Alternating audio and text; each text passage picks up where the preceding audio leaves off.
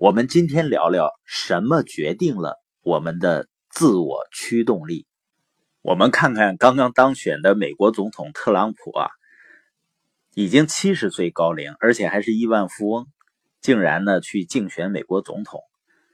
想想呢，都觉得是一个很累的活那这种人身上的强大的驱动力啊，真的是让人很难想象的。那究竟是什么决定了一个人的自我驱动力呢？可能很多朋友会说是一个人的想法，但我们却发现呢，有想法的人很多，甚至有很大梦想的人，但是呢，真正去实现想法的人却并不是很多。你比如说，有的女孩子减肥，减肥呢都想减，但是真正减肥成功的呢还是少数。那是不是就是因为减肥太难了呢？我们换一个场景，假如说呢，这个想减肥的女孩子减肥失败了，但是有一天呢，她遇到了张艺谋，张艺谋呢很相中她，想要请她。做一个影片的女主角，但是呢，要求她要减重四十斤。你觉得这个女孩子能不能减肥成功呢？多数情况下是可以的，是吧？那是什么造成了这样的区别呢？你发现刚开始的时候，这个女孩子减肥呢是想要减肥，而遇到张艺谋以后呢，她是一定要。是决定要减肥，也就是说呢，减肥变成了刚需。再比如呢，大多数中国人呢，我们都学过英语，从小学、初中啊、高中、大学，甚至有的从幼儿园就开始学。但是你会发现，学了这么多年英语的中国人，实际上呢，到了国外真正要用的时候，却发现呢，很难用得上。而如果你把一个中国人扔在国外，很快呢，他就学会了英语。那区别在哪儿呢？就是用英语呢，因为对多数人来说啊，不是刚需，也就是说呢，不是必须的，啊，不用也可以，会讲呢就更好了。但是呢，不会也没关系。但你会发现后面为什么能够学得快呢？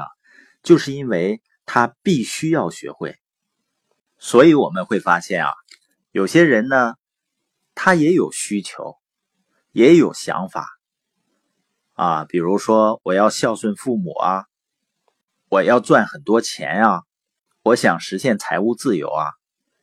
但是如果一个人只是停留在想法上，他的驱动力是不足够的。会发现呢，有那么一些人，只要遇到一点困难或者一些挑战，他就马上会退缩回来。也就是这些人没有把自己的弹性需求变成自己的刚需，或者说呢，很多人的刚需是什么呢？是找借口，找借口来忽悠自己。比如说呢，哎呀，自己工作太忙了，或者自己学习太忙了。没有时间去创业，但是你真正问他说：“你这一年究竟忙了什么重要的工作？有哪些成绩？那你这一年呢？究竟学了多少东西？”实际上呢，很多人什么都说不出来。那为什么说找借口是刚需呢？很多人啊，就像沙漠里那个鸵鸟一样，你知道，鸵鸟呢看到敌人就跑，跑不动了呢，他就把头。一脑袋扎在沙子里面，自己看不见敌人了，就以为安全了。像小孩躲猫猫的游戏，他把手往脸上一捂，啊，他就认为你看不到他了。很多成年人呢，已经训练的自己极为擅长找借口。所以我们说呢，如果说多数人是什么专家的话，都可以评为叫找借口的专家。他通过找借口呢，来安慰自己，来骗自己。所以我说呢，很多人就是忽悠自己的。而科学家呢，对人大脑的研究呢，现在已经是突飞猛进了。他们有一个重要的结论是什么呢？就说人的大脑是可塑的。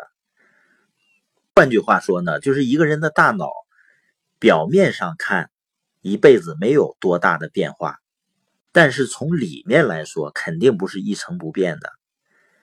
就是说，人大脑的灰质厚度都可以通过练习来增加的。也就是说，大脑一直在被塑造，被环境塑造。更重要的是呢，它竟然可以被自我塑造。当一个人把想要的东西变成自己决定要的，变成必须的，或者是刚需的东西的时候，就会对大脑进行重新的塑造。而这种决定、这种必须、这种一定要。这种刚需，就决定了一个人的自我驱动力会变得非常强大。所以，我们系统的生意导师德克斯特耶格说呢：“成功是一个决定，而只有你才能够做出这个决定。”